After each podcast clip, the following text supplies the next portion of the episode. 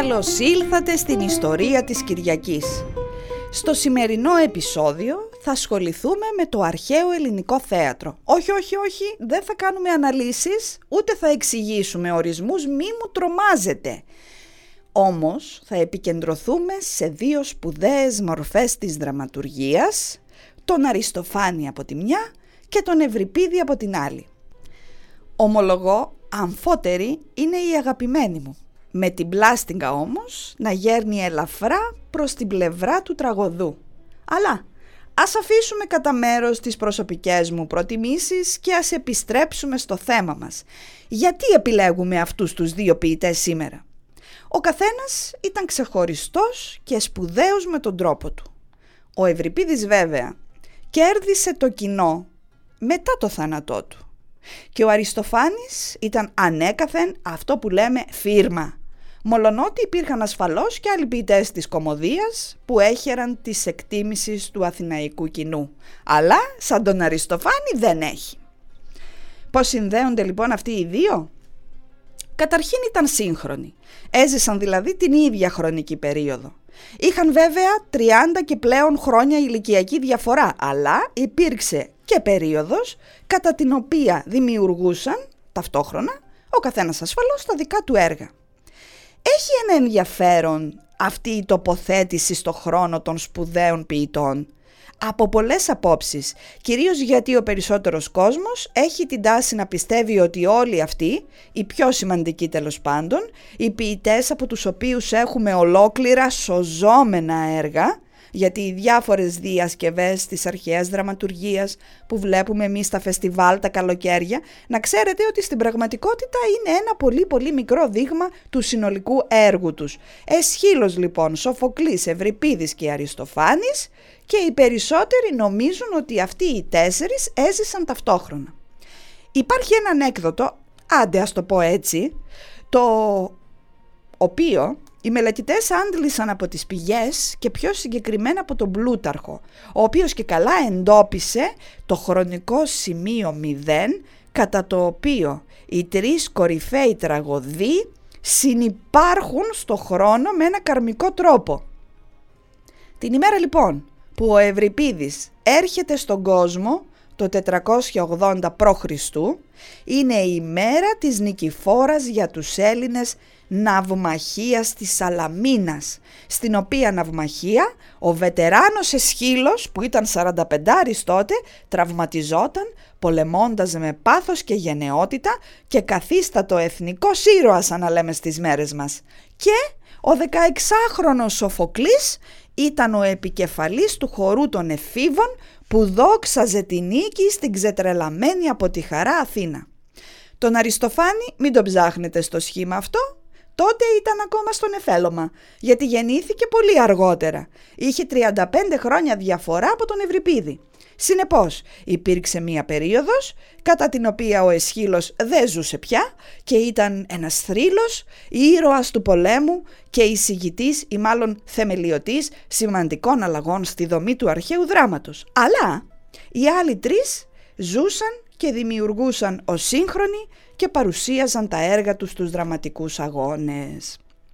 Οι μελετητές της εξέλιξης του αρχαίου δράματος θα σας πούνε έτσι πολύ αδρά και πάνω πάνω ότι ο Εσχύλος επέφερε κάποιες καινοτομίες στη δομή του δράματος, ο Σοφοκλής της πήγε βήματα παραπέρα και τις τελειοποίησε και ο Ευρυπίδης, χα, ο Ευρυπίδης, αυτός πια ήταν καινοτόμος, πολύ προχώ. Έκανε τα δικά του, τα οποία αν το καλοσκεφτεί κανείς, δεν ανταποκρινόταν μάνα μου στην εποχή του. Ήταν πολύ μοντέρνα και επαναστατικά για τα δεδομένα της κλασικής Αθήνας.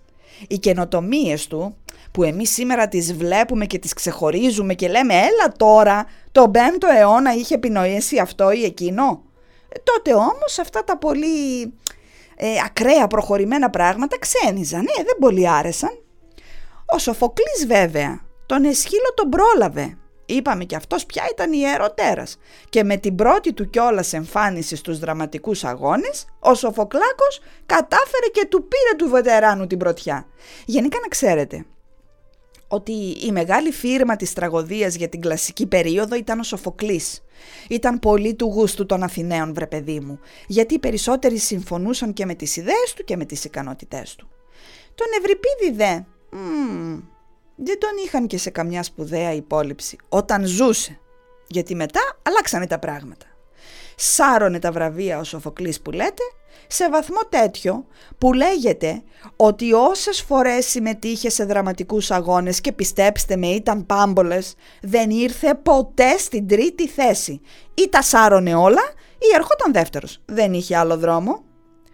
Ο δόλιος ο Ευρυπίδης πάλι, αν και για 50 συναπτά έτη. Συμμετείχε ανελιπώς στους αγώνες. Και ήταν και πολυγραφότατος έχω να σας πω. Κατάφερε να πάρει το βραβείο το ρημάδι μόνο τέσσερις φορές. Γιατί θα μου πείτε, είπαμε ήταν πολύ προχώ για την εποχή του αφενός, σε βαθμό που δεν τον καταλάβαιναν, αλλά κυρίως επειδή ως γνωστόν η Αθηναϊκή Δημοκρατία ήταν συμμετοχική και ο δημόσιος λόγος και η παρουσία είχαν ιδιαίτερα καταλητική βαρύτητα. Άλλωστε μην ξεχνάτε. Κάτι σημαντικό. Η κύρια σχολεία τους των ανδρών καλέ μη μου μπερδεύεστε στην αρχαία δημοκρατική Αθήνα ζωή για γυναίκες και δούλους δεν υπάρχει ξεχάστε τη για άνδρες μιλάμε τώρα για τους άνδρες λοιπόν Αθηναίους που η ζωή τους όλη και η δραστηριότητά τους όλη ήταν η πολιτική η φυσιογνωμία και η ψυχοσύνθεση του καημένου του Ευρυπίδη δεν ήταν συμπαθής θα τα δούμε όλα αυτά στην πορεία. Η ουσία είναι ότι μετά το θάνατό του, όταν πια κατανοήθηκε το έργο του, γνώρισε την τεράστια απήχηση και έκανε το μεγάλο το μπαμ.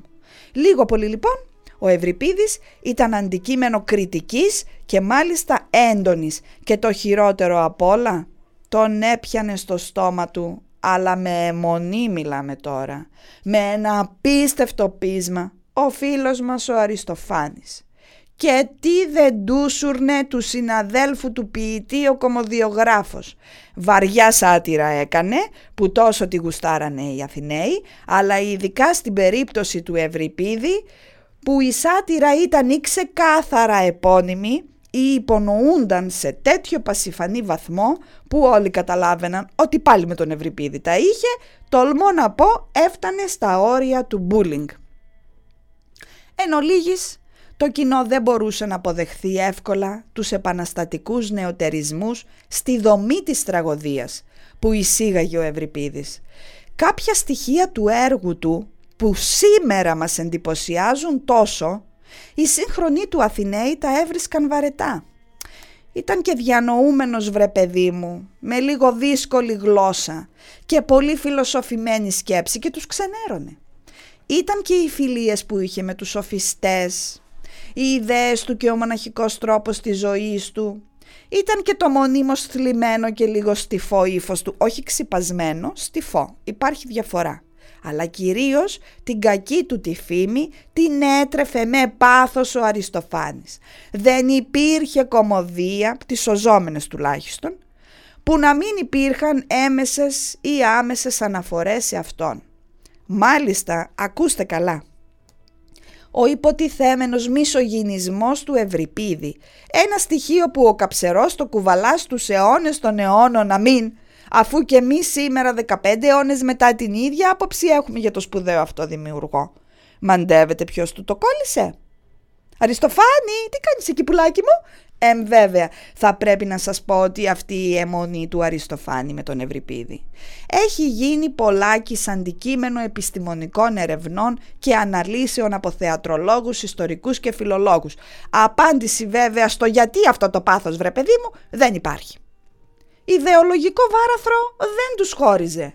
Πάνω κάτω τις ίδιες απόψεις είχαν και για τη δημοκρατία και για τις αξίες και για την πολιτική. Να ήταν μια προσωπική αντιπάθεια. Ποιος ξέρει. Δεν αποκλείεται βέβαια να επανερχόταν ο Αριστοφάνης στο προσφυλές του θύμα επειδή έβλεπε ότι οι παροδίες με πρωταγωνιστή τον Ευρυπίδη έκαναν τους θεατές να σπαρταράνε στο γέλιο. Υπάρχει βέβαια και η άποψη του σοφού σημερινού λαού που λέει το κορυφαίο και ολόσωστο επιτρέψτε μου επιχείρημα «Κράζεις, θαυμάζεις». Για να πάμε να γνωρίσουμε λίγο καλύτερα τον Εύρη που αξίζει νομίζω γιατί στα χέρια του η δραματουργία πέρα από τη δομή αλλά κυρίως την πλοκή και τους χαρακτήρες έκανε άλματα με τη διαφορά ότι όπως σε πολλούς σπουδαίους την αξία του την πήραμε χαμπάρι μεταγενέστερα. Ο Ευρυπίδης λοιπόν είχε γεννηθεί στη Σαλαμίνα όπως είπαμε και νωρίτερα την ημέρα της ιστορικής ναυμαχίας αλλά καταγόταν από ένα δήμο της Κεκροπίας. Από το Χαλάνδριντε. Οι γονείς του ήταν ο Μνήσαρχος και η Κλητό. Για τη μητέρα του υπήρχε η φήμη, το πούμε έτσι, την οποία καλλιεργούσε με κακόγουστο θα έλεγα τρόπο ο Αριστοφάνης, ότι ήταν χορταρού και πουλούσε λέει στην αγορά λάχανα και αγριόχορτα. Οι ιστορικοί μελετητές που έχουν ασχοληθεί με το ζήτημα καταλήγουν μάλλον στο συμπέρασμα, γιατί ποτέ δεν μπορείς να είσαι σίγουρος με τέτοια πράγματα, ότι η φήμη αυτή είχε προέλθει από το γεγονός ότι η οικογένεια της Κλητούς είχε αγροτική περιουσία και παρήγαγε μεταξύ άλλων και λαχανικά.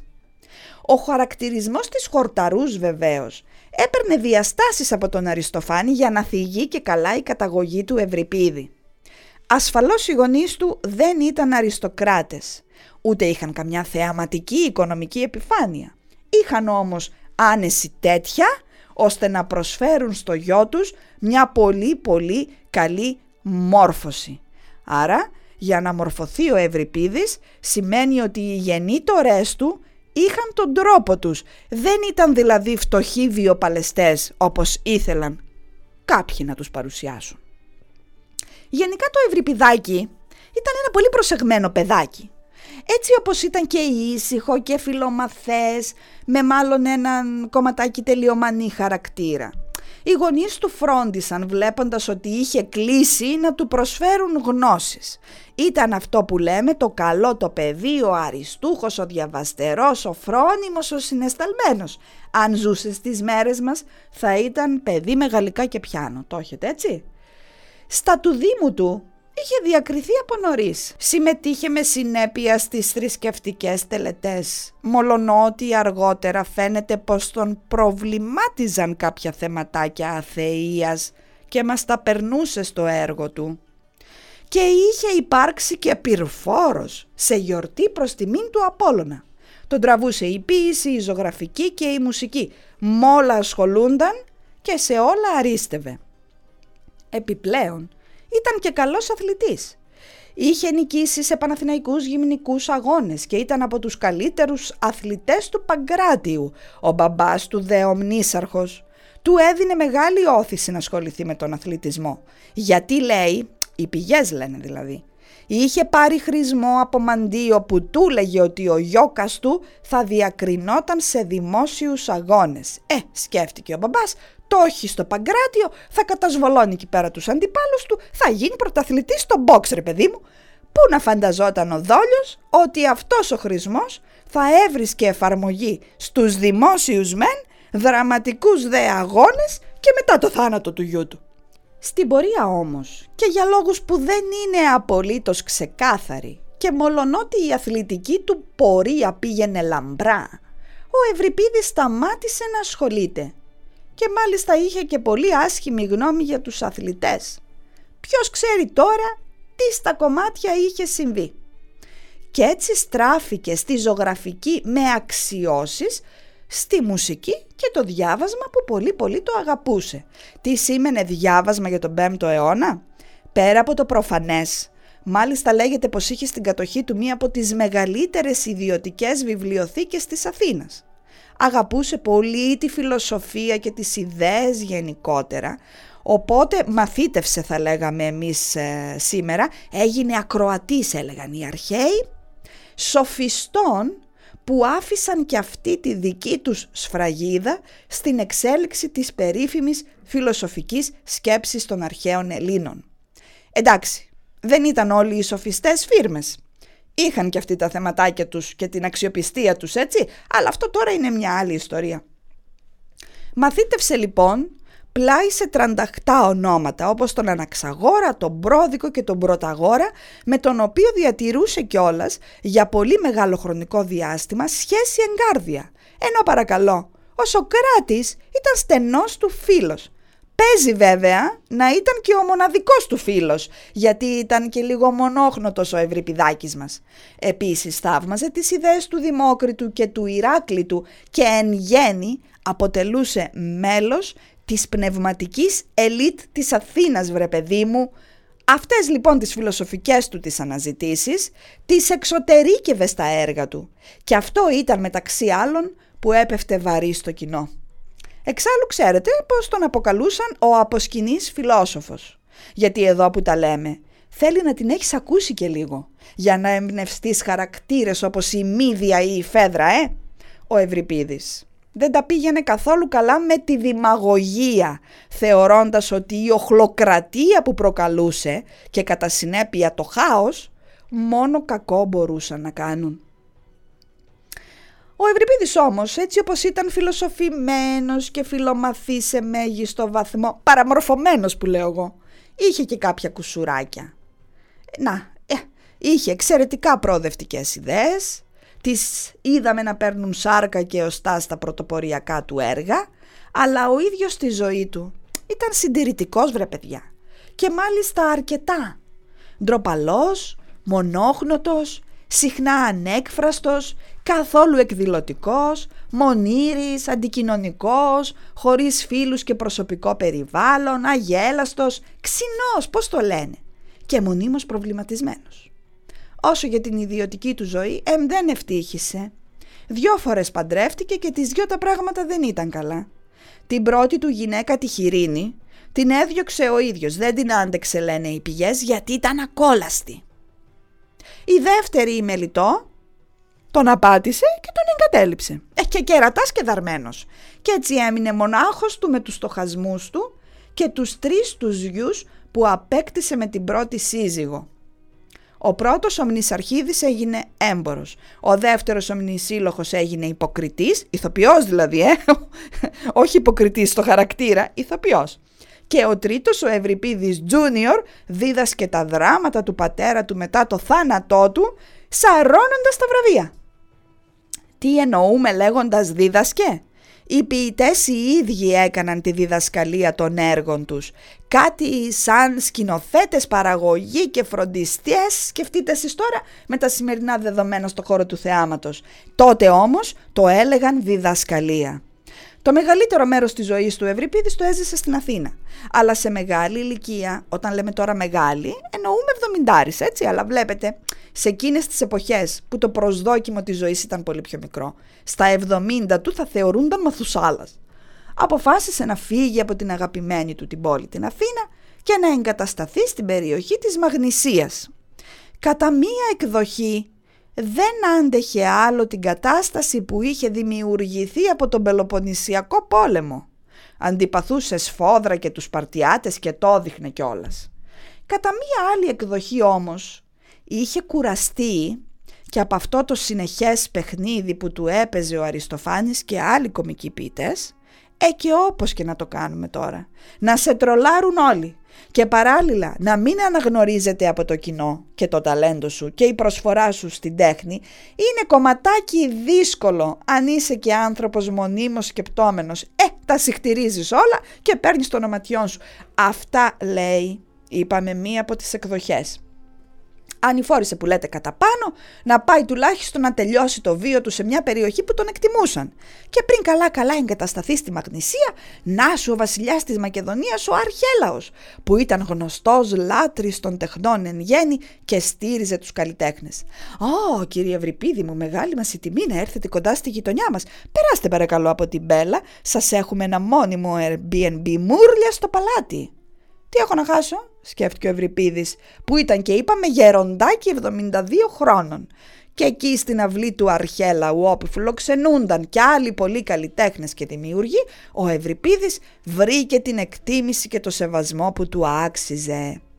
Προς τιμήν του Μακεδόνα βασιλιά, ο ποιητής μας έγραψε τον Αρχέλαο, ένα εγκόμιο στην ουσία σε έναν προγονό του υποτίθεται, αλλά έμεσα στον ίδιο τον προστάτη του. Έγραψε και τις βάκχες για να παρασταθούν στο θέατρο της Πέλας. Όμως η μοίρα του, αχ, δεν του επεφύλαξε καλό τέλος. Πέθανε το 408, 74 χρόνων και κατά πως λέει ένας θρύλος κατασπαραγμένος από τα σκυλιά στη διάρκεια ενός κυνηγιού. Ο θάνατός του προκάλεσε βαθύτατη θλίψη στην αυλή του Αρχέλαου. Ο ίδιος ο Μακεδόνας βασιλιάς έφτιαξε ένα λαμπρό μνημείο στην Αρεθούσα προς τιμήν του ποιητή. Ο θάνατός του συγκλώνησε και τον ομότεχνό του το Σοφοκλή.